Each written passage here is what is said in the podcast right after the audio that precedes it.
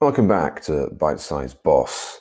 You're going to spend a lot of time in meetings as a leader. So I'm introducing another mini series within the series around meetings.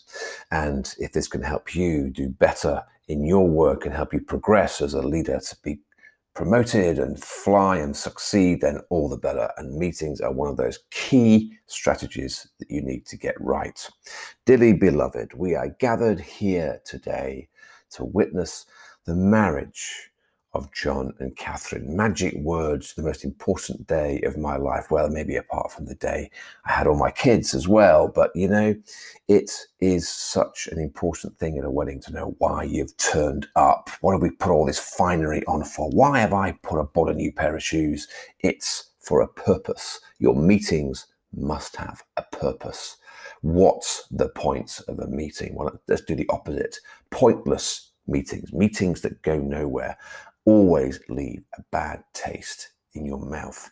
Meetings that don't resolve things, meetings that don't show any progress, they leave a sense of lack of direction, lack of decision, lack of clarity. It's unsatisfactory and doesn't help your team get it right. So pointless meetings or meetings that don't make progress, they're not they're not useful. They're not useful for your progress and the well-being of your team.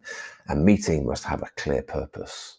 It must be linked to the, the purpose of your overall team, to the purpose of your organization. They must be discussing things which relate to the bigger picture.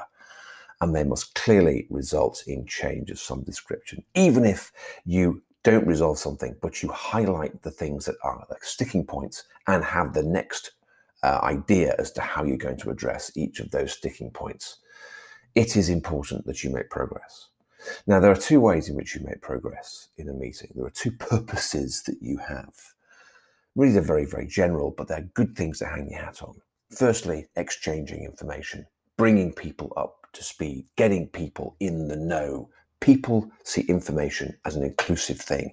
When other people know things that you don't, you feel excluded. So it's important. There's an information exchange. Secondly, they're there to make decisions, decisions that you're empowered to make, decisions that are relevant to your purpose, decisions that result in action. I'm going to do a, a bit more detail on how you get those two things right, particularly the decision making aspects, because progress is what you're there to make.